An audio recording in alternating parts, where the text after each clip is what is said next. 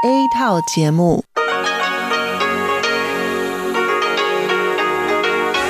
ที่นี่สถานีวิทยุเรดิโอไต้หวันอินเตอร์เนชันแนล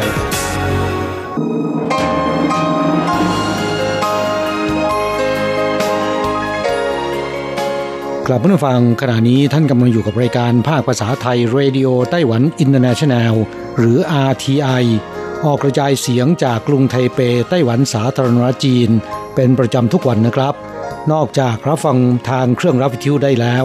ยังสามารถรับฟังรายการผ่านระบบออนไลน์ได้ที่ thai.rti.org.tw หรือที่ RTI Fanpage นะครับ ขอเชิญติดตามรับฟังรายการของเราได้ ตั้งแต่บัดนี้เป็นต้นไป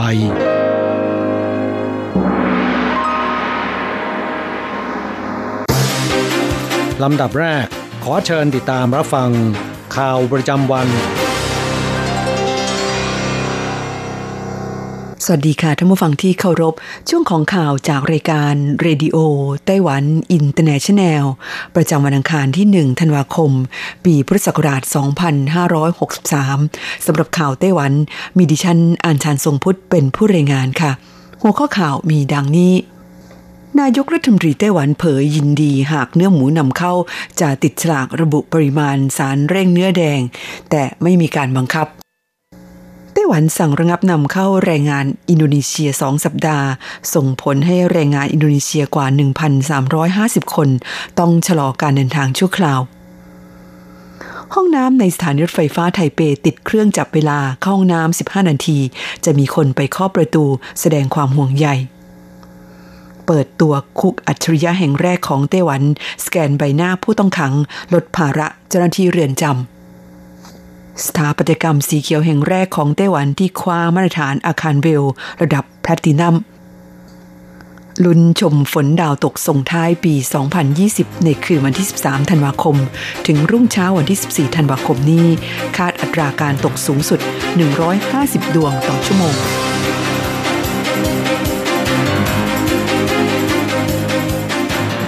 ต่อไปเป็นรายละเอียดของข่าวค่ะ วันที่หนึ่งธันวาคมนี้นายสู่เจินชัง นายกรัฐมนตรีไต้หวันสาธารณจีนแถลงขณะนำเสนอรายงาน เรื่องการเปิดให้นำเข้าเนื้อสุกร ที่มีสารแรกโตพามินตกค้างจากสหรัฐ ต่อที่ประชุมสภานิติบัญญัติว่า จะมีการตรวจสอบเนื้อสุกรที่นำเข้าจากสหรัฐอเมริกาทุกล็อต พร้อมย้ำว่าสารเรกโตพามีนที่ตกค้างในปริมาณมาตรฐานถือว่าปลอดภัย อย่างไรก็ดีรัฐบาลไม่สามารถบีบบังคับ ผู้ประกอบการให้มีการติดฉลากที่ระบุปริมาณสารแรกโตพามีน แต่หากผู้ประกอบการมีการติดฉลาก ถือว่าเป็นเรื่องที่น่ายินดี มิฉะนั้นจะถูกกล่าวหาว่าเป็นการกีดกันสหรัฐ ซึ่งจะกลายเป็นอุปสรรคด้านการค้าระหว่างกัน ด้านนายเฉินจีจงประธานคณะกรรมการการเกษตรกล่าวว่าสหรัฐใช้วิธีไม่บังคับ แต่ให้ผู้ประกอบการตัดสินใจเองว่าจะติดฉลากระบุปริมาณสารแรกโตพามีนหรือไม่ เพราะนี่คือกลไกตลาด พร้อมเผยว่าปัจจุบันไต้หวันนำเข้าเนื้อสุกรจาก 13 ประเทศ ในจำนวนนี้ 9 ประเทศเป็นสมาชิกสหภาพยุโรป ซึ่งไม่มีการใช้สารแรกโตพามีน ข้าต่อไปไต้หวันระงับนำเข้าแรงงานอินโดนีเซียสองสัปดาห์ ส่งผลให้แรงงานอินโดนีเซียกว่า 1,350 คน ต้องชะลอการเดินทาง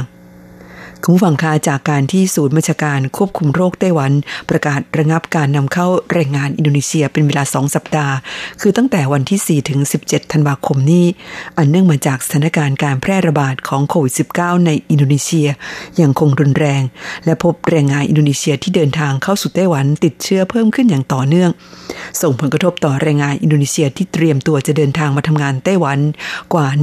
1,350 คน ต้องชะลอการเดินทางเป็นการชั่วคราวกระทรวงแรงงานไต้หวันสาธารณจีนแถลงว่า ณ วันที่ 3 ธันวาคมนี้มีแรงงานอินโดนีเซียที่ลงทะเบียน ขอกักตัวในสถานกักกันโรคของรัฐรวม 341 คน ซึ่งจะสามารถเดินทางเข้าสู่ไต้หวันก่อนวันที่ 4 ธันวาคมนี้ได้ในจำนวนนี้ร้อยละ75 เป็นแรงงานที่มาทำงานในตำแหน่งผู้นุบาล อย่างไรก็ดีหลังจากที่คำสั่งนี้มีผลใช้บังคับ คือตั้งแต่วันที่ 4 ธันวาคมนี้เป็นต้นไป จะส่งผลกระทบต่อแรงงานอินโดนีเซียที่เตรียมตัวจะเดินทางมาทำงานในไต้หวันกว่า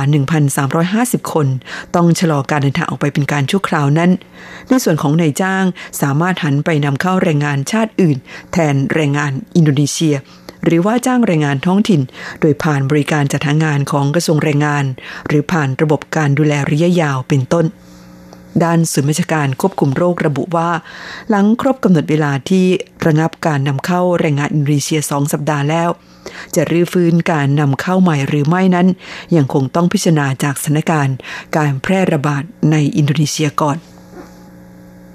เข้าต่อไปห้องน้ำในสถานีรถไฟฟ้าไทเปติดเครื่องจับเวลา เข้าห้องน้ำเกิน 15 นาที จะมีคนไปเคาะประตูแสดงความห่วงใย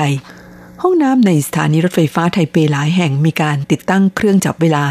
หากประชาชนเข้าห้องน้ำเกิน 15 นาที พนักงานประจำสถานีอาจจะไปเคาะประตู ไต่ถามแสดงความห่วงใย และหากเกิน 30 นาที สัญญาณแจ้งเตือนจะดังขึ้นบริษัทรถไฟฟ้าไทเปเริ่มทยอยติดตั้งเครื่องจับเวลาหน้าห้องน้ำภายในสถานีตั้งแต่ปี 2554 เป็นต้นมา ปัจจุบันมีการติดตั้งแล้ว 54 สถานี จากทั้งหมด 131 สถานี หากประชาชนใช้เวลาอยู่ในห้องน้ำเกิน 30 นาที สัญญาณแจ้งเตือนจะดังขึ้น พนักงานประจำสถานีจะไปเคาะประตู และสอบถามว่าต้องการความช่วยเหลือหรือไม่ ทั้งนี้เพื่อรับประกันความปลอดภัยของผู้ใช้ห้องน้ำ แต่กลุ่มผู้พิการมองว่าปกติพวกเขาต้องใช้เวลาในห้องน้ำนานกว่าคนทั่วไป โดยมักจะนานกว่า 15 นาที หากสัญญาณแจ้งเตือนดังขึ้น อาจทำให้ตกใจ และสร้างแรงกดดันให้แก่ผู้พิการ ด้านบริษัทรถไฟฟ้าไทเปเผยว่าด้วยหลักการแล้วหากเกิน 15 นาที พนักงานหรือคนทำความสะอาดจะแจ้งต่อหัวหน้าสถานีเพื่อส่งคนไปสอบถาม ทั้งนี้เพื่อให้ความช่วยเหลือได้ทันท่วงที และรับประกันความปลอดภัย แล้วก็ดีพบว่าที่ผ่านมามีน้อยรายมากที่เข้าห้องน้ำนานเกิน 30 นาที และสัญญาณแจ้งเตือนดังขึ้น เข้าต่อไปเปิดตัวคุกอัจฉริยะแห่งแรกของไต้หวัน สแกนใบหน้าผู้ต้องขัง ลดภาระเจ้าหน้าที่เรือนจำ กรมพินิษและคุ้มครองเด็กและเยาวชนไต้หวัน ร่วมกับจงหวาเทเลคอม รัฐวิสาหกิจที่เป็นผู้ให้บริการเครือข่ายมือถือของไต้หวัน และบริษัทไฮเทคโนโลยีสัญชาติไต้หวันอีก 5 ราย สร้างเรือนจำอัจฉริยะแห่งแรกในไต้หวันขึ้น โดยบูรณาการเทคโนโลยีขั้นสูง 10 รายการ อาทิระบบจดจำใบหน้านำมาใช้ในด้านต่างๆ รวมทั้งในด้านระบบการรักษาความปลอดภัย โดยเมื่อวันที่ 30 พฤศจิกายนที่ผ่านมา กรมพินิษและคุ้มครองเด็กและเยาวชน กระทรวงยุติธรรมไต้หวันสาธารณจีน จัดงานถแถลงข่าวเปิดตัวเรือนจำอัจฉริยะแห่งแรก ซึ่งเดิมเป็นสถานพินิษที่ตั้งอยู่ในเมืองเจียอี้เรือนจำอัจฉริยะสามารถลดภาระของเจ้าหน้าที่ลงได้มาก อีกทั้งยังเป็นการเพิ่มประสิทธิภาพและความปลอดภัย อันจะส่งผลให้เกิดการยกระดับ มาตรฐานด้านสิทธิมนุษยชน และการบริหารตนเองของผู้ต้องขัง นอกจากนี้ยังเป็นการเปิดสกราชใหม่ ให้แก่สถานพินิษและเรือนจำไต้หวันอีกด้วยเข้าต่อไปสถาปัตยกรรมสีเขียวแห่งแรกของไต้หวันที่คว้ามาตรฐานอาคารเวลระดับแพลตินัม สถานการณ์โควิด -19 ผลักดันให้ผู้คนทั่วโลกต้องปรับตัวให้เข้ากับชีวิตวิถีใหม่ ด้วยการใช้เวลาอยู่บ้านมากขึ้น และนำไปสู่เทรนใหม่ที่โลกกำลังให้ความสำคัญ เพื่อยกระดับสุขภาวะและความเป็นอยู่ที่ดีของผู้ใช้งานในอาคาร ซึ่งเป็นที่มาของมาตรฐานอาคารเพื่อสุขภาพอย่าง Well Building Standard หรือมาตรฐานอาคาร Well ซึ่งมุ่งเน้นไปที่เรื่องประสิทธิภาพของอาคารภายใต้แนวคิดที่เกี่ยวกับสุขภาวะของผู้อยู่อาศัย ทั้งอากาศ น้ำ อาหารการกิน แสงสว่าง การออกกำลังกาย ความสะดวกสบาย และสภาพจิตใจ มาตรฐานอาคารเวลเริ่มเปิดตัวในปี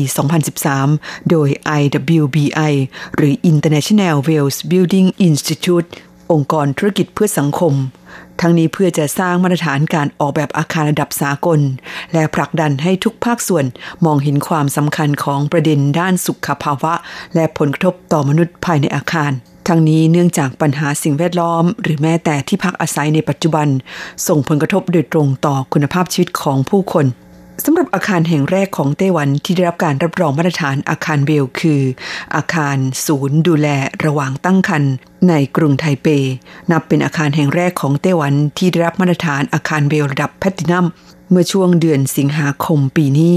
วันที่ 2 ธันวาคมนี้ Discovery Channel จะแพร่ภาพรายการที่เจาะลึกเกี่ยวกับอาคารหลังนี้ พร้อมกันทั่วทั้งภูมิภาคเอเชีย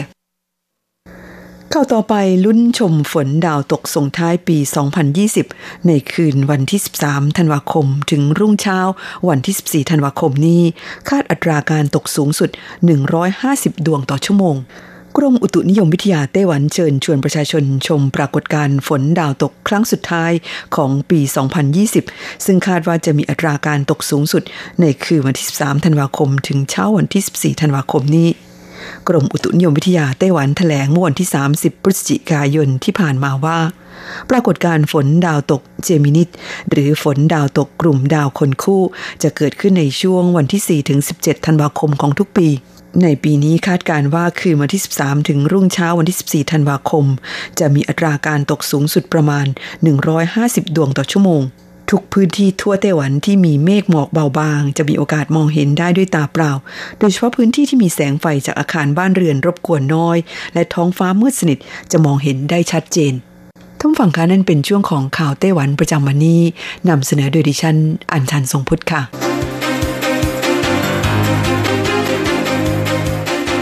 ต่อไปขอเชิญฟังข่าวต่างประเทศและข่าวจากเมืองไทยค่ะ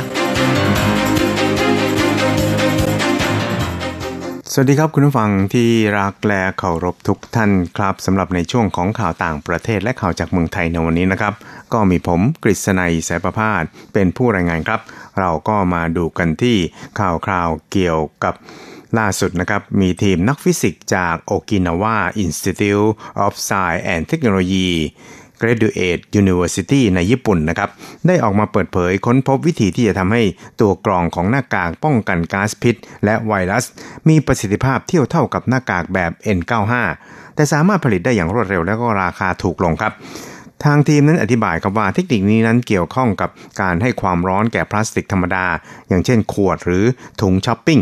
โดยใส่วัสดุจำพวกนี้ลงไปในเครื่องทำสายไหมธรรมดาธรรมดา เครื่องก็จะหมุนพลาสติกเป็นวัสดุที่คล้ายกับขนมสายไหม ซึ่งจะได้รับการชาร์จไฟฟ้าด้วยการปั่น จากนั้นก็ตัดวัสดุที่ได้ออกมาเป็นสี่เหลี่ยมเล็กๆนำไปหนุนด้วยประจุไฟฟ้าสถิต โดยวางไว้ใกล้กับช่องระบายอากาศของเครื่องสร้างประจุไฟฟ้าทั่วไป ทีมทดสอบตัวกรองโดยใส่หน้ากากอนามัยหลายๆอันไว้ด้านใน พบว่า ตัวกรองทำงานได้ดีมากครับ แต่หน้ากากอนามัยไม่ใช่ตัวเลือกที่ใช้ได้ดี ทีมจึงออกแบบหน้ากากแบบใหม่ เพื่อให้ใส่และถอดตัวกรองได้ง่าย และใช้เครื่องพิมพ์ 3 มิติ เมื่อทดสอบอย่างเข้มงวดด้วยกล้องจุลทรรศน์พร้อมเปรียบเทียบกับตัวกรองของ N95 ผลลัพธ์แสดงเห็นว่าตัวกรองแบบใหม่นั้นมีประสิทธิภาพ ป้องกันการรับไวรัสโคโรนาสายพันธุ์ใหม่ได้ เหมือนกับหน้ากาก N95 ที่ได้มาตรฐานทีเดียวครับ ครับช่วยเราไปติดตามข่าวๆจากเมืองไทยกันบ้างครับ เป็นข่าวเกี่ยวกับทางด้านนายกระสาบเงินรวงนะครับรองผู้จัดการธนาคารเพื่อการเกษตรและสหกรณ์การเกษตร หรือทกสระบุว่าหลังครมมีมติเห็นชอบ ให้ทกสดำเนินโครงการสนับสนุนข้าวบริหาร จัดการและพัฒนาคุณภาพ ผลผลิตเกษตรกรผู้ปลูกข้าว ปีการผลิต 63-64 ทั้งนี้เพื่อบรรเทาความเดือดร้อนจากภาวะต้นทุนการผลิตที่พุ่งสูงขึ้นแล้วก็จูงใจ ให้เกษตรกรดูแลรักษาข้าว ให้มีคุณภาพดี เพื่อที่จะได้มีโอกาสขายข้าวในราคาที่สูง และมีรายได้มากขึ้นนะครับ โดยมีการสนับสนุนให้เกษตรกรขึ้นทะเบียน ผู้ปลูกข้าว ปีการผลิต 2563 ถึง 2564 รอบที่ 1 กับกรมส่งเสริมการเกษตร กระทรวงเกษตรและสหกรณ์ในอัตราไร่ละ 500 บาท สูงสุดไม่เกิน 20 ไร่หรือไม่เกิน 10,000 บาทต่อครัวเรือน วงเงินงบประมาณ 28,000 กว่าล้านนะครับ เป้าหมายเกษตรกรจำนวน 4.56 ล้านครัวเรือนทีเดียวครับ ครับนายกษานั้นระบุอีกครับบอกว่า ทางทกศนั้นได้โอนเงินดังกล่าวเข้าบัญชีเงินฝากของเกษตรกรโดยตรงแล้วกว่า 4 0 0 0 0 0 ครัวเรือน เป็นจำนวนเงินกว่า 1,600 ล้าน และจะทยอยโอนจนถึงวันที่ 5 ธันวาคมนี้ครับอีกข่าวหนึ่งเรามาดูข่าวเกี่ยวกับทางด้านนายสุพัฒนพงศ์พันมีเชาครับ รองนายกและรัฐมนตรีพลังงาน ระบุเกี่ยวกับการ ให้บริการภาครัฐเพื่ออำนวยความสะดวกในการประกอบธุรกิจครับโดยระบุนะครับว่ารัฐบาลนั้นตั้งเป้าหมายให้ไทยนั้นขยับอันดับจากความยากง่ายในการทำธุรกิจหรือ East of Doing Business จากการประเมินของธนาคารโลกมาอยู่ใน 10 อันดับแรกของโลกให้ได้ภายใน 2 ปี หรือปี 2565 จากช่วง 5 ปีที่ผ่านมา ไทยขยับดีขึ้นจากที่ 49 มาอยู่ที่ 21จาก 190 ประเทศทั่วโลก ซึ่งมั่นใจว่าไทยจะขึ้น top 10 ได้แน่นอนครับ เพราะขณะนี้ไทยมีคะแนนอยู่ที่ 80.1 สูงสุดในรอบ 10 ปี และมีคะแนนห่างจากกลุ่ม top 10 3 คะแนนเท่านั้นครับ ครับช่วงเราไปติดตามอัตราแลกเปลี่ยนระหว่างค่าเงินไต้หวันกับเงินบาทแล้วก็เงินเหรียญสหรัฐกันครับหากต้องการโอนเงินบาท 10,000 บาท ต้องใช้เงินในไต้หวัน 9,640 เหรียญไต้หวัน หากต้องการซื้อเงินสด 10,000 บาท ต้องใช้เงินในไต้หวัน 9,990 เหรียญไต้หวัน ส่วนอัตราแลกเปลี่ยนระหว่างค่าเงินในไต้หวัน กับเงินเหรียญสหรัฐในวันนี้ 1 เหรียญสหรัฐต้องใช้เงินในไต้หวัน 28.77 เหรียญไต้หวันแลกซื้อ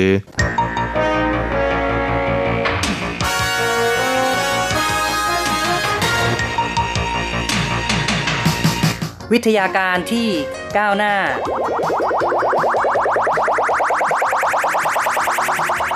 ชีวิตความเป็นอยู่ที่ทันสมัย อะไรที่ใหม่ ๆ ล้ำยุค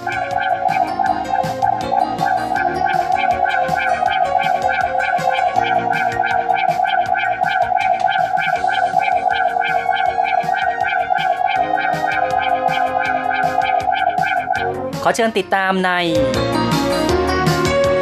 ไต้หวันไฮเทคดำเนินรายการโดย แสงชัย กิตติภูมิวง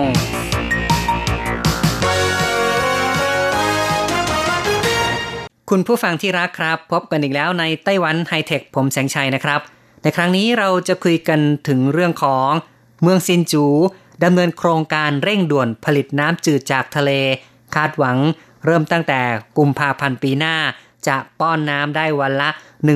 13,000 ลูกบาทเมตร ในปีนี้ไต้หวันประสบภัยแล้งเนื่องจากว่าไต้ฝุ่นไม่ได้พัดเข้าไต้หวันโดยตรง ไม่ได้นำเอาพายุฝนเข้ามา ก็เลยทำให้ขาดแคลนน้ำเขื่อนหลายแห่งน้ำเริ่มไม่พอใช้จนต้องดำเนินมาตรการประหยัดน้ำลดการจ่ายน้ำให้กับการเกษตร และคาดว่าคงจะมีการดำเนินมาตรการประหยัดน้ำอื่นๆ อีกหลายมาตรการทีเดียว ทั้งเรื่องของการลดแรงดันน้ำในตอนค่ำกรมชลประทานจึงได้วางแผนที่จะทุ่มงบประมาณ 700 กว่าล้านเหรียญไต้หวันเพื่อ สร้างโรงทำน้ำจืดจากทะเล ที่เขตนันเหลียว บนพื้นที่ที่เป็นพื้นที่สาธิต วิจัยพัฒนาเกี่ยวกับเทคโนโลยีชลประทาน จะมีการสร้างโรงผลิตน้ำจืด ซึ่งจะใช้วิธีการประกอบเครื่องผลิตน้ำจืดแบบตู้คอนเทนเนอร์สำนักงงานชลประทานสาขาภาคเหนือ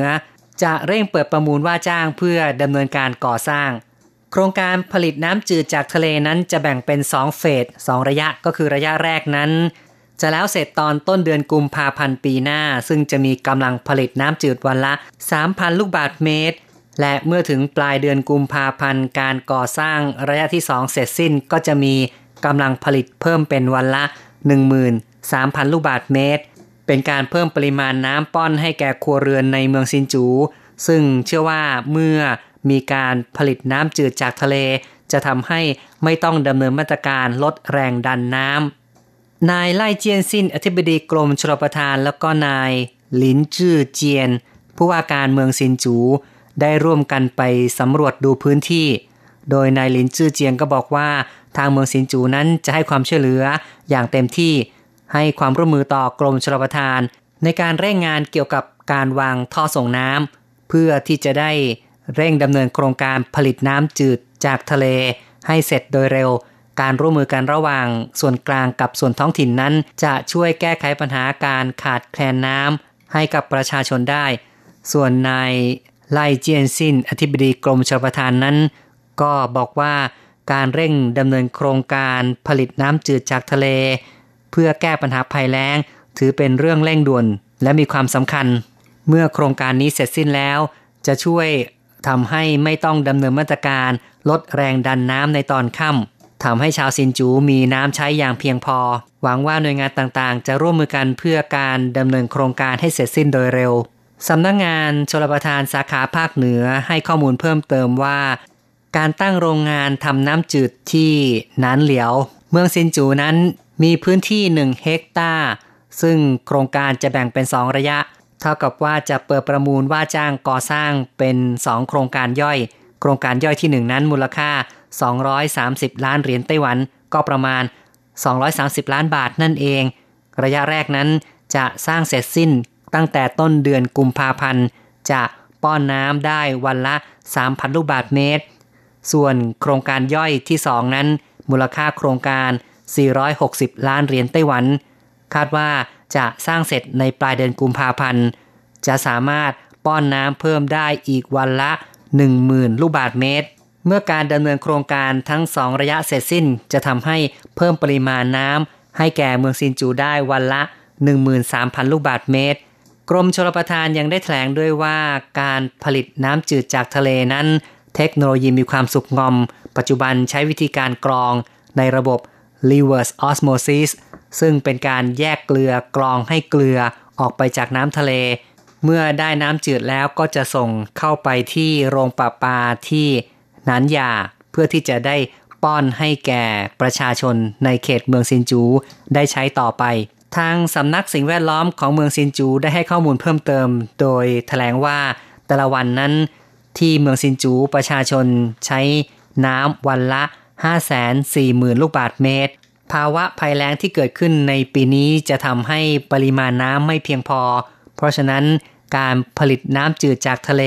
จะช่วยแก้ปัญหาขาดแคลนน้ำได้ ในขณะเดียวกันนั้น เมืองซินจูก็มีการรีไซเคิลน้ำเป็นการใช้ประโยชน์จากน้ำอย่างเต็มที่ ซึ่งแต่ละวันเนี่ยเมื่อรีไซเคิลน้ำแล้วจะนำเอาน้ำเหล่านี้ ไปใช้ในการรดน้ำต้นไม้ หรือว่าล้างพื้นถนนเป็นต้น ในการต่อสู้กับภัยแล้งนั้น ทางเมืองซินจูยังได้ทำการขุดบ่อน้ำอีก 16 บ่อ ซึ่งแต่ละวันนั้นสามารถที่จะเพิ่มปริมาณน้ำได้อีก 30,000 กว่าลูกบาทเมตร จึงกล่าวได้ว่าการเพิ่มแหล่งน้ำเนี่ยก็มีการทำในหลายแนวทางด้วยกัน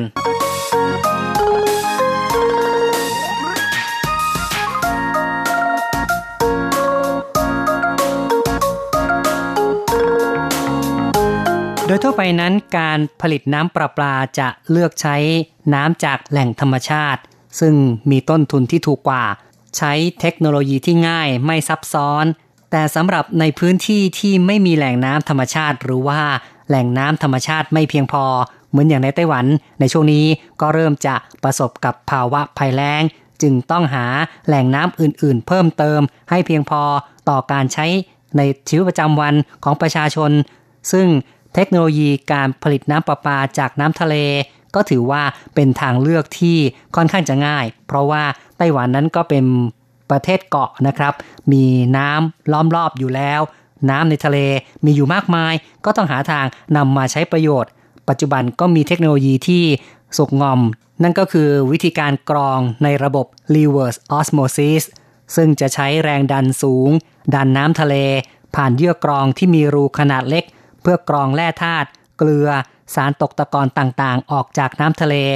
ทำให้ได้น้ำจืดออกมา พร้อมที่จะป้อนเข้าสู่ระบบน้ำประปา แจกจ่ายให้แก่ประชาชนต่อไป ในความเป็นจริงเนี่ยนะครับ โลกเหล่านี้มีแหล่งน้ำจืดน้อยกว่าน้ำเค็มในสัดส่วนที่ห่างกันอย่างมาก โลกเรานี่นะครับถ้าจะเทียบสัดส่วนของส่วนที่เป็นพื้นบกกับพื้นน้ำเนี่ยพื้นบกจะมีสัดส่วนประมาณ 1 ใน 4 ขณะที่พื้นน้ำ เท่ากับ 3 ใน 4 แต่ก็เจ้ากรรมจริง ๆ นะครับ ในส่วนของพื้นน้ำเนี่ย เป็นน้ำเค็มซะ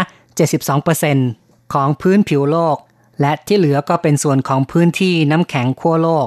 ในเมื่อแหล่งน้ำเค็มมีปริมาณมากมายแบบนี้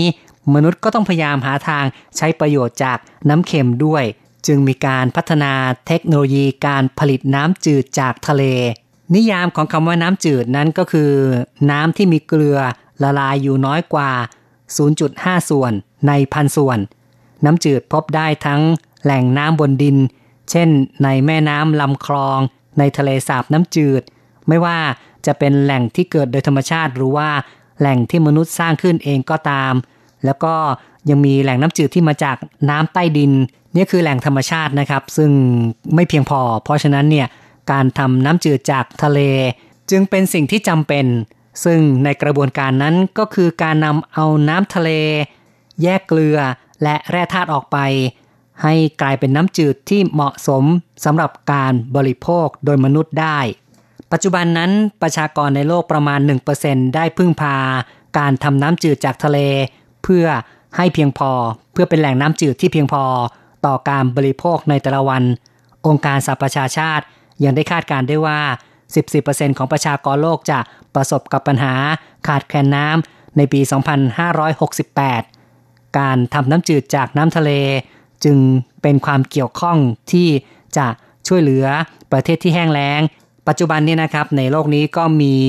หลาย ๆ ประเทศที่สามารถเป็นต้นแบบในการใช้ประโยชน์จากน้ำทะเลทำน้ำจืดจากทะเลนี่นะครับ อย่างเช่นอิสราเอลซึ่งเป็นประเทศที่มีแหล่งน้ำจืดตามธรรมชาติน้อยมาก ปริมาณฝนก็น้อย จึงไม่เพียงพอต่อการใช้ทั้งใน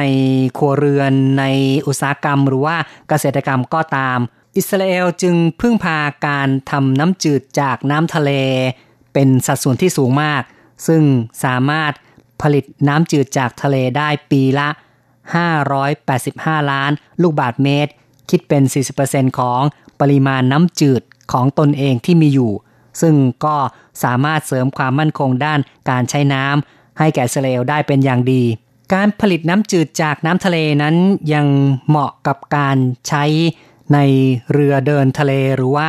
ในเรือดำน้ำซึ่งก็มีการใช้เทคโนโลยีนี้ผลิตน้ำจืดเพื่อการบริโภคในเรือด้วย อย่างไรก็ตามการทำน้ำจืดจากน้ำทะเล จะต้องพึ่งพาพลังงานไฟฟ้า ทำให้ราคาน้ำจืดที่ได้จากน้ำทะเลนั้นมีราคาแพงกว่า น้ำจืดจากแหล่งน้ำธรรมชาติมาก แต่ในปัจจุบันเนี่ยก็มีการพัฒนาเทคโนโลยีการผลิตน้ำจืดจากทะเล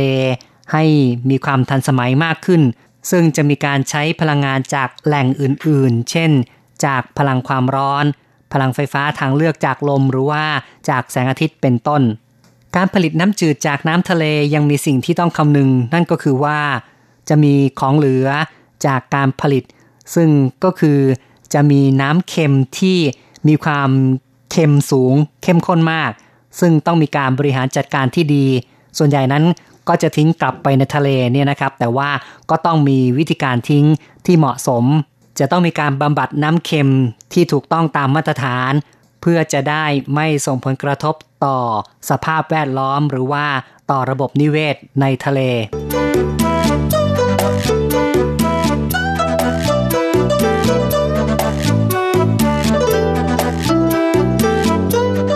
ประเทศที่ต้องพึ่งน้ำจืดจากทะเล ในสัดส่วนที่สูงอีกประเทศหนึ่งนั้นก็คือสิงคโปร์นั่นเอง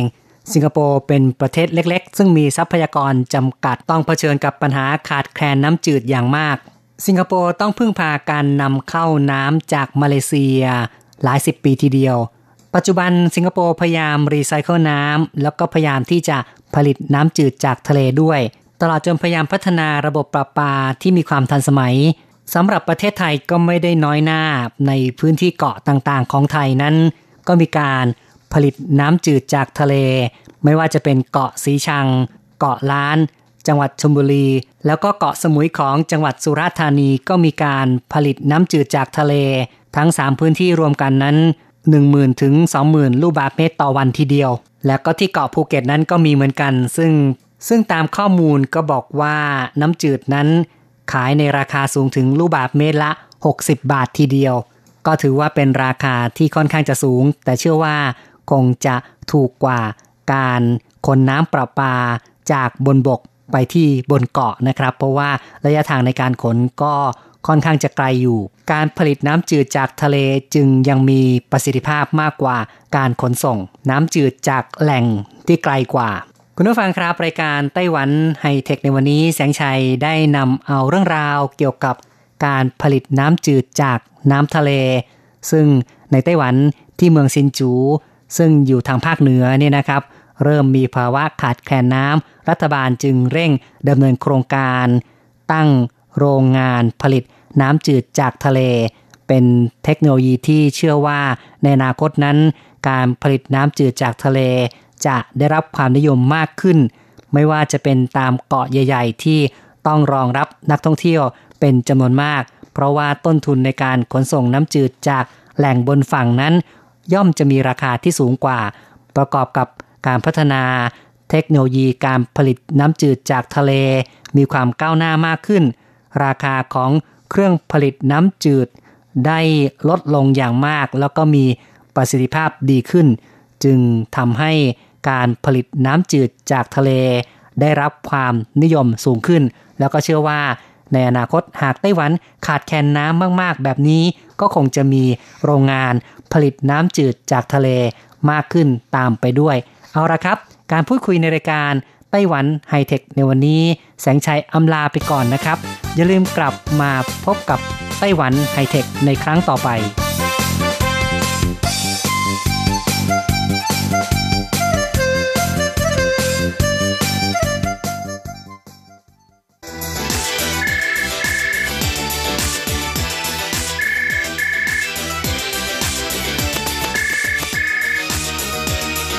ที่นี่มีเรื่องราวมากมาย ที่นี่มีสิ่งที่น่าสนใจ เราเชื่อว่าที่นี่มีสิ่งที่คุณอยากรู้ อยากเห็น อยากสัมผัส ที่นี่ไต้หวัน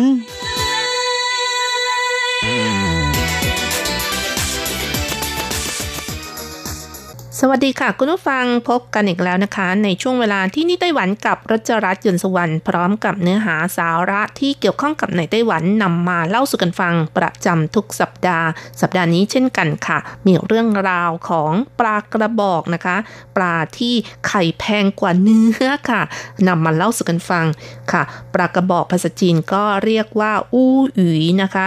ส่วนไข่ปลากระบอกก็เรียกกันว่าอู้หยีจื่อ แล้วก็ช่วงนี้ก็เป็นฤดูกาลของปลากระบอกในไต้หวันแล้วค่ะ ในทุกปีก่อนและหลังเทศกาลตงจื้อหรือว่าเทศกาลกินขนมอีหรือว่าเทศกาลเข้าสู่ฤดูหนาวนะคะ ประมาณ 10 วัน ก็ถือว่าเป็นฤดูกาลของการจับปลากระบอกนะคะ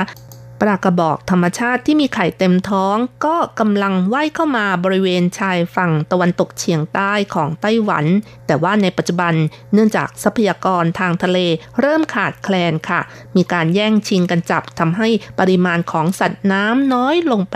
เรื่อยๆ ปลากระบอกจากธรรมชาติก็เช่นกันนะคะ มีจำนวนลดน้อยลงทำให้กว่า 90%ของปลากระบอกในไต้หวัน ต้องอาศัยการเลี้ยงในบ่อปลาค่ะ และช่วงเวลาของการเลี้ยงในบ่อปลา เพื่อเอาไข่มาขายก็จะเร็วกว่าการจับได้จากธรรมชาติประมาณเดือนเศษนะคะ ซึ่งก็คือช่วงปลายเดือนพฤศจิกายนที่กำลังจะเข้าสู่หน้าหนาวก็คือช่วงนี้เองนะคะสำหรับการเลี้ยงปลากระบอกในไต้หวันก็ต้องบอกว่า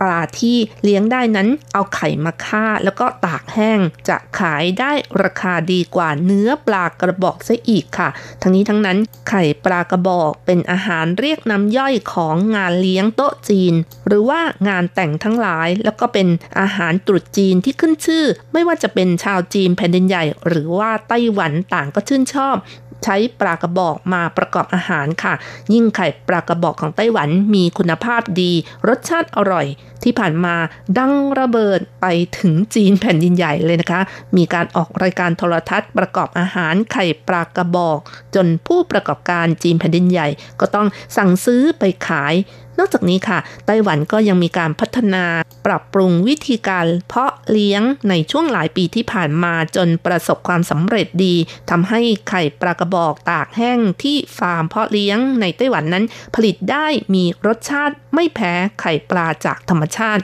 จึงไม่แปลกใจเลยนะคะว่าปลากระบอกไต้หวันนั้นกลายเป็นอาหารรสเลิศบนโต๊ะอาหารแล้วค่ะ อย่างไรก็ตามในภาวะโลกร้อน หรือว่าการที่อุณหภูมิเฉลี่ยของอากาศบนโลกสูงขึ้น ช่วงของการจับปลากระบอกทุกปี ก็ทำให้เกษตรกรที่เลี้ยงปลากระบอกประสบปัญหาที่ยากอยู่สองอย่างด้วยกัน อย่างแรกก็คือ คุณภาพของไข่ปลากระบอกขึ้นอยู่กับอุณหภูมิเป็นตัวตัดสินนะคะ เพราะว่าในช่วงฤดูใบไม้ร่วงของทุกปี กลุ่มเซลล์ในรังไข่ของปลากระบอกก็จะเริ่มเจริญเติบโตจนกระทั่งช่วงเดือนพฤศจิกายน หากช่วงที่ไข่ปลากระบอกกำลังโตอยู่นั้น เจอสภาพอากาศที่หนาวเย็น ไข่ปลากระบอกก็จะใหญ่และหอม แต่ถ้าอากาศไม่หนาวพอนะคะ ไข่ปลากระบอกก็จะมีขนาดเล็ก และมีความหอมน้อยกว่าค่ะ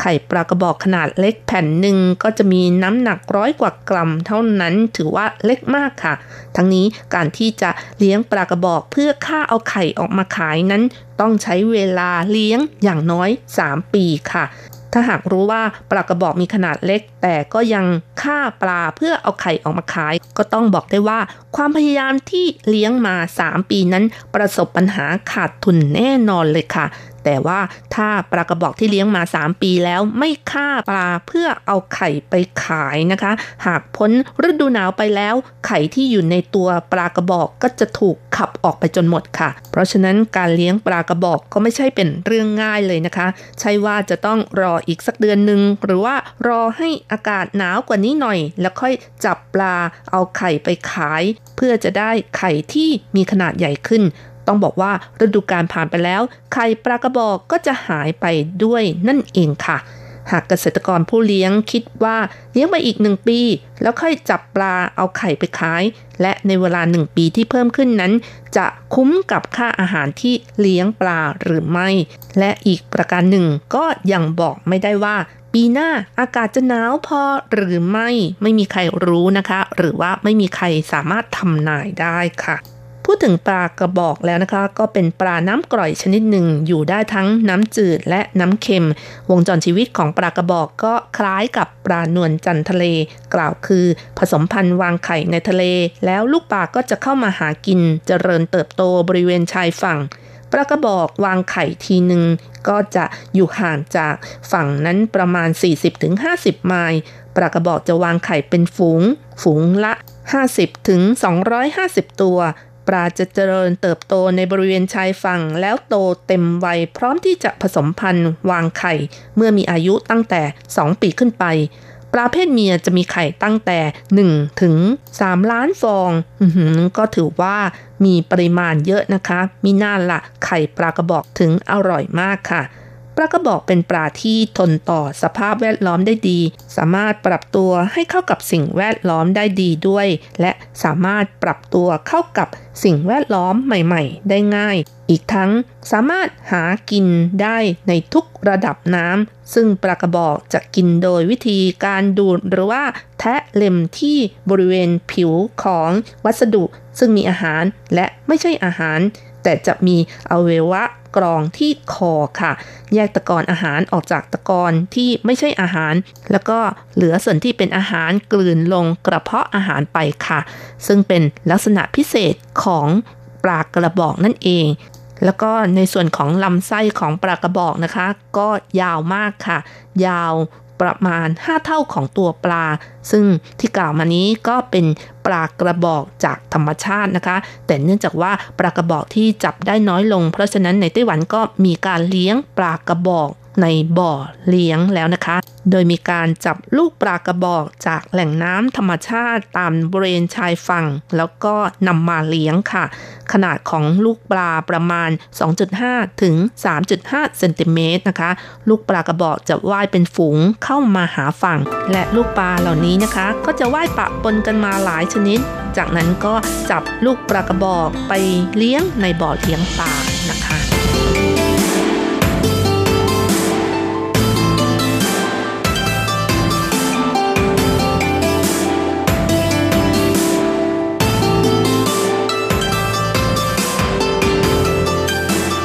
สำหรับแหล่งเลี้ยงปลากระบอกในไต้หวันก็มีอยู่หลายแห่งด้วยกันค่ะ เลี้ยงกันบริเวณชายฝั่งตะวันตกเฉียงใต้ของไต้หวัน แต่ว่าแหล่งเลี้ยงปลากระบอกที่ใหญ่ที่สุดอยู่ที่ตำบลหูเขา่าเมืองอินหลินค่ะ แต่เนื่องจากว่าภาวะโลกร้อนที่ทวีความรุนแรงขึ้น ไม่กี่ปีนี้ชาวประมงประสบปัญหาเลี้ยงปลากระบอก ส่วนใหญ่การเลี้ยงปลากระบอกจะขาดทุนเกือบทุกปีค่ะ จนทำให้การเลี้ยงปลากระบอกลดลงไปเรื่อยๆสำหรับในปีนี้อากาศเย็นก่อนเวลา แต่ก็ประสบปัญหาในเรื่องของการระบาดของโควิด -19 ที่ทั่วโลกยังไม่คลี่คลายก็ทำให้ปริมาณการบริโภคน้อยลง แม้คุณภาพและปริมาณของปลาอยู่ในเกณฑ์ดี แต่ว่าการส่งออกที่ลดลง คาดว่าราคาขายของปลากระบอกตากแห้งในปีนี้ก็จะลดลงไปด้วยค่ะ นอกจากนี้ที่เขตจูไปเมืองซินจูนะคะ ก็เป็นแหล่งที่เลี้ยงปลากระบอกที่มีชื่อเสียงด้วยนะคะแต่ว่าการเลี้ยงที่นี่เริ่มขึ้นทีหลังประมาณปี 1990 ปัจจุบันเลี้ยงปลากระบอกประมาณ 150,000 ตัวต่อปี ครองสัดส่วนการเลี้ยง 7%ถือว่าปริมาณไม่มาก แต่เนื่องจากอยู่ใกล้กับเส้นลัติจูดที่ค่อนไปทางเหนือนะคะ มีอากาศเย็นกว่าไข่ของปลากระบอกที่เลี้ยงได้จะใหญ่และมีความหอมกว่าค่ะทางรัฐบาลท้องถิ่นก็ร่วมกับผู้ประกอบการผลักดันกิจกรรม การบริโภคปลากระบอกในวันที่ 28 พฤศจิกายนที่ผ่านมา มีการแนะนำการปรุงอาหารจากปลากระบอก และ ไข่ปลากระบอกที่หลากหลายอย่าง อย่างเช่น ข้าวปั้นไข่ปลากระบอก กิจกรรม DIY ที่เกี่ยวกับปลากระบอก ระหว่างพ่อแม่ผู้ปกครองและก็ลูกๆนะคะทงจินเจียซึ่งเป็นประธานสมาคมปลาเขตซินจูก็บอกว่าปลากระบอกแต่ละตัวต้องใช้เวลาเลี้ยงอย่างน้อย 3 ปี ถือเป็นธุรกิจที่มีความเสี่ยงสูง แม้เขตซินจูจะเลี้ยงปลากระบอกไม่มาก ในเนื้อที่ประมาณ 60 เฮกตาร์ ปีนี้ก็ยังประสบปัญหาผลกระทบจากโควิด -19 ทำให้ราคาของปลากระบอกตกลงไปบ้าง และผู้เลี้ยงก็เข้าสู่วัยชารา ค่าแรงและต้นทุนที่เพิ่มขึ้นย่อม กระทบต่อความอยู่รอดของเกษตรกรผู้เลี้ยงปลา เพราะฉะนั้นจะมีการเชิญชวนให้ประชาชนเข้าร่วมงานร่วมด้วยช่วยกัน เพื่อให้ธุรกิจการเลี้ยงปลากระบอกอยู่รอดอย่างยั่งยืนค่ะ ทั้งนี้ทางรัฐบาลท้องถิ่นเมืองซินจูนะคะร่วมกับสถาบันวิจัยสัตว์น้ำและหน่วยงานป้องกันโรค ก็ยังได้ผลักดันโครงการเลี้ยงปลากระบอกที่ปลอดภัยสำหรับ ผู้บริโภคค่ะ สามารถตรวจสอบแหล่งเลี้ยงปลาได้ ตรวจสอบยาที่ตกค้างก่อนการจับปลาไปขาย มีการจัดการด้วยเทคโนโลยีไอทีเป็นการเลี้ยงปลาในสิ่งแวดล้อมที่ไม่เป็นพิษเป็นต้นค่ะ นอกจากนี้ก็อยากจะขอแนะนำอีกที่หนึ่งนะคะ ที่เป็นแหล่งเลี้ยงปลากระบอกที่สำคัญ ซึ่งก็คือบริเวณชายฝั่งทะเลของเมืองจาอี้ค่ะ ที่นี่จะมีเส้นทัพปิออฟแคนเซอร์ลากผ่านทำให้สภาพอากาศที่นี่ เหมาะต่อการเลี้ยง ปลาที่ได้ก็จะมีความสมบูรณ์ และเมื่อนำไข่ปลาตากแห้งด้วยลมทะเล และมีแสงแดดด้วยนะคะ ก็จะทำให้ไข่ปลา มีสีสดใส รสชาติอร่อย คุณภาพดี กลายเป็นสินค้าที่ชื่นชอบของผู้บริโภค และนิยมนำมาเป็นของฝากอีกแห่งหนึ่งด้วยค่ะ ช่อีปัวนะคะ ซึ่งเป็นพ่อค้าคนกลางที่ขายปลากระบอกก็บอกว่า ไม่กี่ปีนี้ ราคาของไข่ปลากระบอกมีความแปรปรวน ไข่ปลากระบอกน้ำหนัก 300 กรัม ราคาขายจาก 850 เหรียญไต้หวัน ตกลงมาอยู่ที่ 750 เหรียญไต้หวัน หรือถ้าแย่ไปกว่านี้ยังขายในราคา 650 เหรียญไต้หวันก็ยังมี ซึ่งถ้าคำนวณต้นทุนการเลี้ยงปลาแล้ว ถ้าขายต่ำกว่า 800 เหรียญไต้หวันก็ถือว่าเป็นราคาที่ห้ำหั่นกันเลยค่ะ เนื่องจากผลกระทบ จากการนำเข้าไข่ปลากระบอกทำให้ในปีนี้ก็มีการเลี้ยงที่น้อยลงด้วยค่ะ ประกอบกับโชคไม่ดีนะคะ ผลกระทบจากโควิด -19 การจัดงานแต่งของต้นปีก็ถูกเลื่อนออกไปทำให้ไข่ปลากระบอกที่ต้องการในท้องตลาดก็น้อยลงไปด้วย จนมีสต็อกค้างเอาไว้นะคะ แล้วก็ส่งผลกระทบต่อไข่ปลากระบอกรุ่นต่อไปด้วย อย่างไรก็ตาม ปลากระบอกที่ฆ่าแล้วเอาไข่ออกแล้วนะคะ ก็มีปริมาณน้อยลงทำให้ราคาของเนื้อปลากระบอกปีนี้ถีบตัวสูงขึ้น ไม่เพียงพอต่อการบริโภคเนื้อ ปัจจุบันราคาของปลากระบอกที่เอาไข่ปลาออกไปแล้วนะคะ ขายในแหล่งผลิตกิโลกรรัมละ 60 เหรียญไต้หวัน เมื่อเทียบกับปีที่แล้วนะคะ ราคาแค่ 30 เหรียญไต้หวันเท่านั้นค่ะ แต่เนื่องจากว่าเป็นผลิตผลพลอยได้ไม่สามารถชดเชยกับราคาของไข่ปลากระบอกที่สูงกว่านะคะ ชาวประมงผู้เลี้ยงปลากระบอกก็ไม่เกิดความปลื้มเท่าไหร่นัก และในเรื่องของการคัดเกรดไข่ปลากระบอกมาขายนั้น ก็ต้องมีประสบการณ์ด้วยนะคะ มีการแบ่งว่าไข่ปลาที่มีน้ำมันมาก ไม่นิยมนำมาตากแห้งแปรรูปนะคะ เพราะว่านิ่มเกินไปไม่อร่อย ต้องเลือกที่มีไขมันประมาณครึ่งหนึ่ง เอาไปแปรรูปตากแห้งก็จะอร่อยกว่า แล้วก็ เวลาเลือกซื้อนะคะ ก็ต้องดูให้ดีค่ะว่าเป็นไข่ปลากระบอกจริง ๆ หรือเปล่า บางทีเขาก็มีการหลอกกันนะคะ ก็คือเอาไข่ปลาหรือเศษเศษของไข่ปลากระบอก ยัดไส้หมูตากแห้งอีกที ซึ่งนี่ก็เป็นเทคนิคอีกอย่างหนึ่งของการตบตาผู้ซื้อนะคะ ถ้าให้แน่ใจก็เลือกซื้อสินค้าที่สามารถตรวจแหล่งที่มาของการเลี้ยงได้ด้วย ก็ยิ่งดีนะคะ เอาละค่ะคุณผู้ฟังเวลาของรายการหมดลงอีกแล้วนะคะ อย่าลืมค่ะกลับมาติดตามเรื่องราวดีๆ กับรจรัสได้ใหม่ในช่วงเวลาที่นี่ไต้หวันสัปดาห์หน้าเวลาเดียวกันสำหรับวันนี้ขอให้ทุกท่านโชคดี มีความสุข มีสุขภาพแข็งแรง สวัสดีค่ะ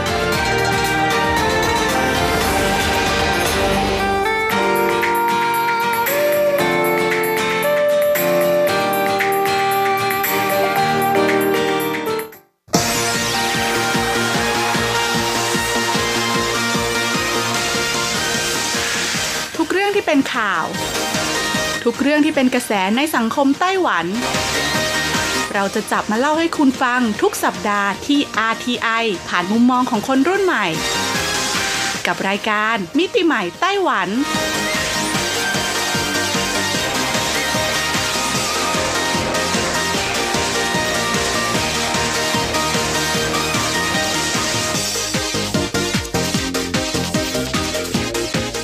สวัสดีค่ะ คุณผู้ฟัง RTI ที่คารพทุกท่านขอต้อนรับเข้าสู่รายการมิติใหม่ไต้หวันค่ะ รายการที่จะนำเสนอเรื่องราวดีๆ เรื่องราวใหม่ๆ ที่เกิดขึ้นในไต้หวันนะคะดำเนินรายการโดยดิฉันดีเจยุ้ยมณพรชัยวุฒิค่ะ สำหรับเรื่องราวของเราในสัปดาห์นี้ค่ะ บอกเลยว่ายังอยู่กับการดูแลรักษาสิ่งแวดล้อมนะคะ เพราะว่าสัปดาห์ที่ผ่านมาค่ะหากใครจำได้นะคะ ยุ้ยได้พูดถึงข่าวคราวของไต้หวันเกี่ยวกับการพยายามลดถุงพลาสติกนะคุณผู้ฟังไม่รู้ว่าลดอีท่าไหนนะคะ ปริมาณถุงพลาสติกถึงกลับเพิ่มมากยิ่งขึ้น จนกลุ่ม Greenpeace นะคะ ที่อาศัยอยู่ในไต้หวันเนี่ยก็ต้องออกมาเรียกร้องให้รัฐบาลเนี่ยใส่ใจมาตรการเหล่านี้อย่างจริงจังค่ะ นั่นก็เพราะว่าหากเรานะคะไม่สามารถลดขยะลงได้นะคุณผู้ฟังปัญหาที่ตามมาค่ะ ก็จะทำให้โลกของเราเนี่ยร้อนขึ้นเรื่อยๆนะ สังเกตไหมล่ะคะว่าในช่วง 2-3 ปีที่ผ่านมา สภาวะนะคะของโลกเราเนี่ยมีการเปลี่ยนแปลงไปเยอะมาก โดยเฉพาะเรื่องราวของสภาพภูมิอากาศค่ะ ไม่ใช่แค่ไต้หวันอย่างเดียวนะ ประเทศไท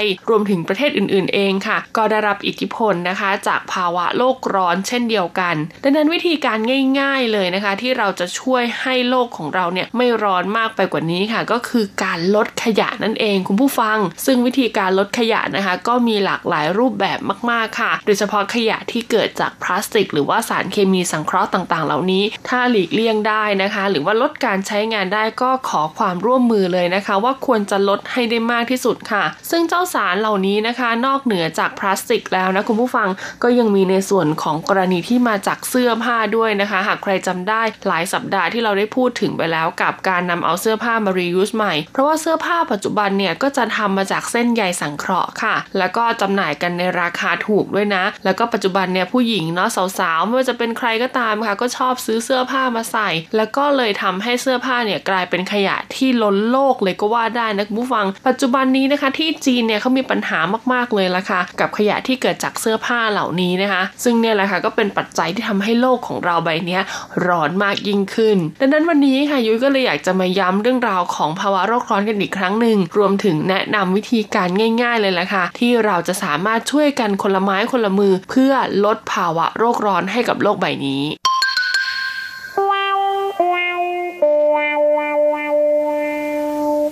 ภาวะโลกร้อนหรือว่า global warming นะคะ คือปัญหาที่คนทั่วโลกเนี่ยกำลังเผชิญอย่างหลีกเลี่ยงไม่ได้ สาเหตุส่วนหนึ่งก็มาจากกิจกรรมที่เกิดขึ้นจากการดำรงชีวิตของมนุษย์ค่ะ โดยเฉพาะขยะนะคะที่หลายประเทศเนี่ยมีการกำจัดนะคะ ขยะแบบผิดวิธี ก็เลยทำให้เกิดก๊าซคาร์บอนไดออกไซด์และก๊าซมีเทรนในกระบวนการเผาไหม้นะคะ ซึ่งจะเป็นส่วนสำคัญเลยในการกำจัดขยะนะคุณผู้ฟัง เมื่อก๊าซเหล่านี้มีปริมาณมากขึ้นนะคะ ก็จะส่งผลให้ก๊าซเรือนกระจกในชั้นบรรยากาศเพิ่มขึ้นแล้วก็เกิดภาวะโลกร้อน ต้องบอกเลยล่ะค่ะว่า global warming เนี่ยก็คือการที่อุณหภูมิโลกของเรานะคะเพิ่มสูงขึ้น เนื่องจากมีก๊าซเรือนกระจกเนี่ยสะสมอยู่ในชั้นบรรยากาศเป็นจำนวนมากค่ะ จนเป็นผนังกั้นความร้อนที่หนาขึ้นทำให้โลกเนี่ยไม่สามารถแผ่ความร้อนออกไปได้นะคะ ความร้อนจึงสะสมในโลกมากขึ้น ส่งผลให้สภาพอากาศเนี่ยมีการเปลี่ยนแปลงอย่างรุนแรง เช่น ฝนตกหนักจนทำให้เกิดน้ำท่วมนะคะ หิมะตกในประเทศที่เคยเป็นทะเลทรายหรือตกในปริมาณมากและการเกิดความแห้งแล้งจากการระเหยของน้ำสู่บรรยากาศมากเกินไป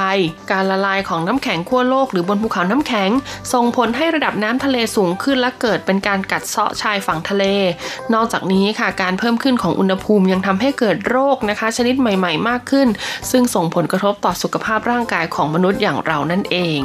พฤติกรรมของคนส่วนใหญ่นะคะที่ทำให้เกิดภาวะโรคร้อนอย่างแรกเลยค่ะ ก็คือ 1. มีจำนวนประชากรมากขึ้นนะคะ ทุกวันนี้ค่ะ ทั่วโลกเนี่ยมีประชากรเพิ่มขึ้น จึงทำให้เกิดความเปลี่ยนแปลงหลากหลายด้านตามมา ทั้งการอุปโภคบริโภคที่เพิ่มขึ้น ในเรื่องของเสื้อผ้าอาหารไฟฟ้าน้ำประปาค่ะ จนทำให้เกิดปัญหาขาดแคลนพลังงานและทรัพยากรธรรมชาติ อีกทั้งยังทำให้ก๊าซต่างๆเนี่ยสะสมในชั้นบรรยากาศมากขึ้น จนเกินสมดุล จากการดำเนินชีวิตประจำวันค่ะ เช่นการใช้รถนะคะก็จะทำให้เกิดการเผาผลาญน้ำมัน เกิดเป็นก๊าซคาร์บอนไดออกไซด์นะคะ หรือว่าก๊าซไนตรัสออกไซด์ค่ะ ซึ่งก็ส่งผลให้เกิดภาวะโลกร้อนตามมานั่นเองสองก็คือการใช้พลังงานเชื้อเพลิงฟอสซิลแบบไม่สิ้นสุดค่ะ หลายประเทศทั่วโลกมีการขยายตัวทางเศรษฐกิจอย่างต่อเนื่องนะคะ จึงทำให้มีความต้องการใช้พลังงานมากขึ้น ซึ่งสวนทางกับความเป็นจริงที่ว่าแหล่งพลังงานเชื้อเพลิงฟอสซิลที่สำคัญต่างๆ เช่นถ่านหินน้ำมันปิโตรเลียมและก๊าซธรรมชาติน้อยลงทุกวันค่ะ ที่สำคัญเลยนะคะ พลังงานเหล่านี้จะต้องผ่านกระบวนการเผาไหม้ก่อน จึงสามารถนำมาใช้ประโยชน์ได้ค่ะ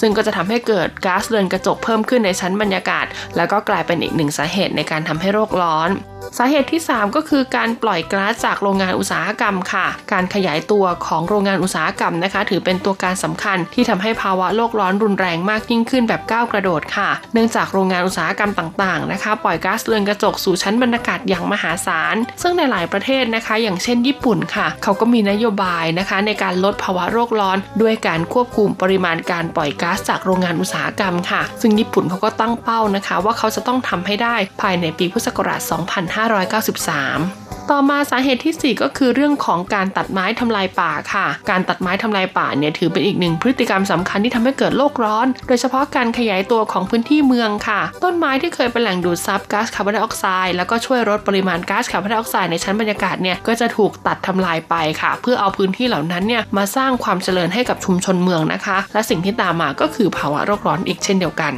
ต่อมาสาเหตุที่ 5 ค่ะ ก็คือเรื่องราวของการจัดการขยะนะคะ ต้องบอกเลยว่าขยะเนี่ยเป็นอีกปัจจัยสำคัญเลยละค่ะที่ส่งผลกระทบต่อภาวะโลกร้อนนะคะ เพราะว่าเกือบทุกขั้นตอนในการจัดการขยะเนี่ยที่ไม่ถูกต้องก็จะมีส่วนสร้างก๊าซเรือนกระจกค่ะ ตั้งแต่การเริ่มขนย้าย การเผา การทำลาย การฝังกลบ การเทกองรวมกันนะคะ ซึ่งเหล่านี้ค่ะ พอเกิดเป็นก๊าซคาร์บอนไดออกไซด์ก๊าซมีเทน ก็จะเกิดการสะสม นอกจากนี้ค่ะ การเผาขยะบางชนิดเนี่ยยังมีสารพิษปนเปื้อนนะคะแล้วก็ถูกปล่อยลงสู่อากาศน้ำและดินทำให้นะคะ สภาพแวดล้อมหรือสิ่งแวดล้อมที่เราอาศัยอยู่นะคะ เกิดการปนเปื้อนเช่นเดียวกันค่ะ สิ่งมีชีวิตที่อาศัยอยู่ไม่ว่าจะเป็นอยู่ในน้ำในอากาศหรือในดินนะคะ ก็ได้รับอันตรายจากสารพิษเหล่านี้นะคะ และยิ่งไปกว่านั้นค่ะ อันตรายเหล่านี้ก็ส่งผลมาอย่างมนุษย์เราด้วยนั่นเอง ซึ่งจากที่ฟังมานะคะ ก็จะเห็นได้อย่างชัดเจนเลยละค่ะผู้ฟังว่าสาเหตุสำคัญของการเกิดภาวะโรคร้อนเนี่ยก็มาจากพฤติกรรมการดำเนินชีวิตของมนุษย์ทั้งสิ้นค่ะ การทิ้งและการกำจัดขยะไม่ถูกวิธีเนี่ย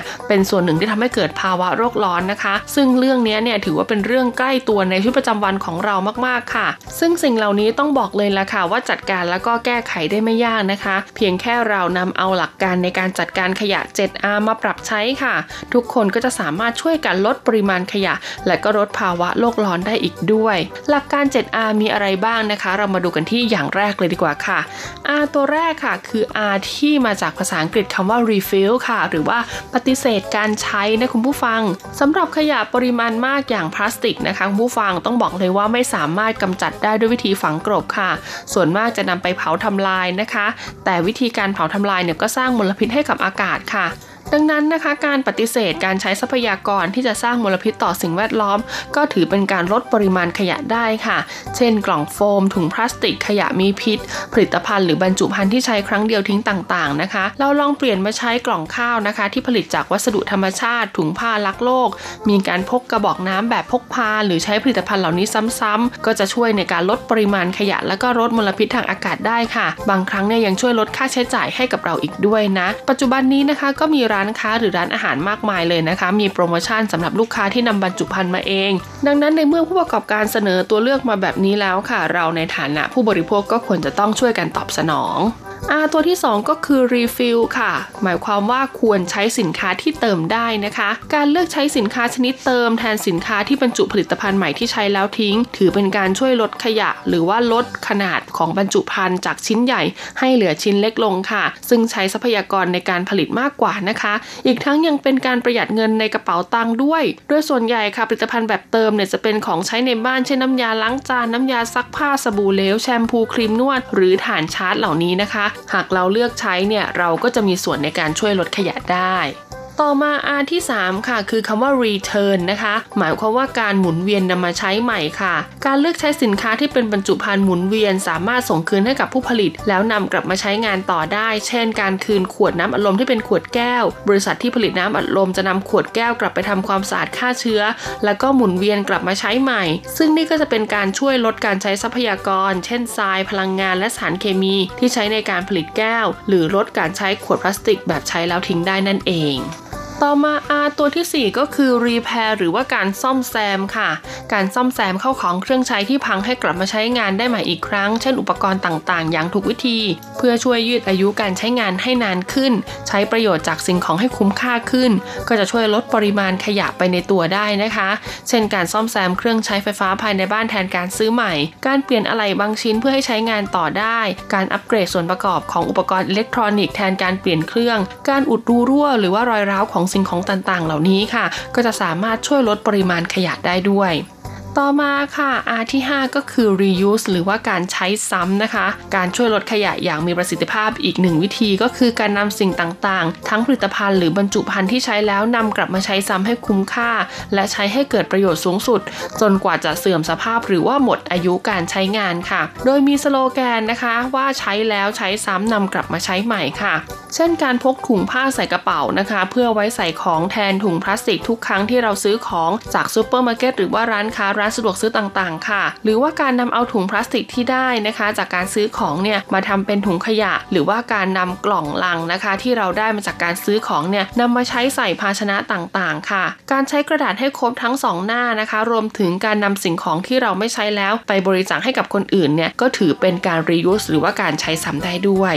ต่อมาอันที่ 6 ค่ะก็คือ recycle ค่ะคุณผู้ฟัง recycle ก็คือการนำกลับมาใช้ใหม่นะคะคำว่าการนำกลับมาใช้ใหม่ในที่นี้ หมายถึงว่านำขยะหรือของเหลือมาแปรรูปด้วยกระบวนการต่างๆ เพื่อทำเป็นผลิตภัณฑ์ใหม่ค่ะ ซึ่งส่วนใหญ่แล้วนะคะจะเป็นการกำจัดขยะ ซึ่งอยู่ในประเภทของขยะรีไซเคิลได้ เช่น กระดาษ ขวดแก้ว ขวดพลาสติก กระป๋องเครื่องดื่ม โดยเราทุกคนสามารถเป็นส่วนหนึ่งของการรีไซเคิลได้นะคะ เริ่มต้นจากการคัดแยกขยะที่บ้านค่ะ แล้วนำขยะเนี่ยไปขายนะคะ ให้กับร้านรับซื้อของเก่านะคะ หรือว่าธนาคารขยะต่างๆ ค่ะนำไปดัดแปลงเป็นข้าวของเครื่องใช้ หรือไม่ก็นำไปบริจาคให้กับโครงการต่างๆ เพื่อเขาจะได้นำเอานะคะ ขยะเหล่านี้เนี่ยไปใช้เป็นวัตถุดิบหมุนเวียนทรัพยากรต่อไป ซึ่งตัวอย่างการรีไซเคิลที่เราพบเห็นนะคะ ก็คือการนำกล่องนมค่ะ ไปทำเป็นหลังคาบ้าน หรือการนำเอาในส่วนของหัวจุกเครื่องดื่มกระป๋องต่างๆเนี่ยไปทำเป็นขาเทียมนะคะ การนำขวดพลาสติกไปทำเป็นภาชนะหรือกระถางต้นไม้การนำถุงพลาสติกไปทำเป็นบล็อกปูนนะคะ เหล่านี้เนี่ยล้วนเป็นการรีไซเคิลทั้งสิ้น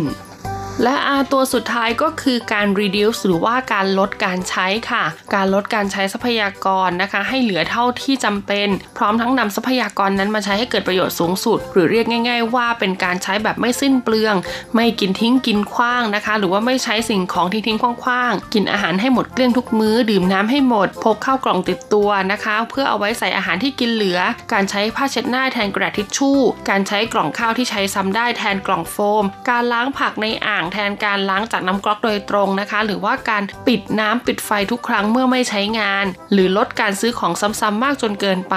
เหล่านี้นะคะ ต้องบอกเลยว่าล้วนถือเป็นการลดการใช้อย่างชัดเจนเลยละค่ะ ซึ่งการลดการใช้ค่ะ นอกจากจะช่วยในการลดขยะที่จะตามมาในภายหลังแล้วนะคะ ก็ยังช่วยลดค่าใช้จ่ายของเรานะคะทำให้เรามีเงินเหลือเก็บในกระเป๋าได้อีกด้วย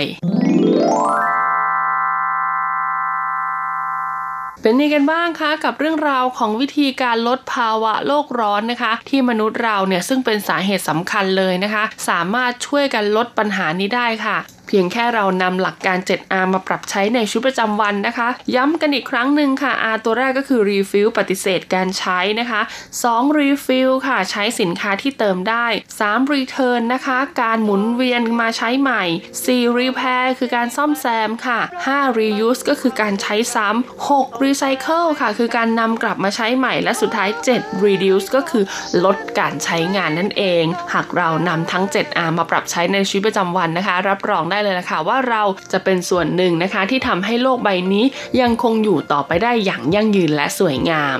สำหรับวันนี้หมดเวลาของรายการมิติใหม่ไต้หวันแล้วล่ะค่ะผู้ฟังสามารถรับฟังทางย้อนหลังได้นะคะว่าจะเป็นบนแอปพลิเคชัน RTI หรือที่เว็บไซต์ th.rti.org.tw ลาไปก่อน สวัสดีค่ะ ไม่มีข้อแม้ฉันการันตี เคยผูกมัด ไม่เคยเศร้าสี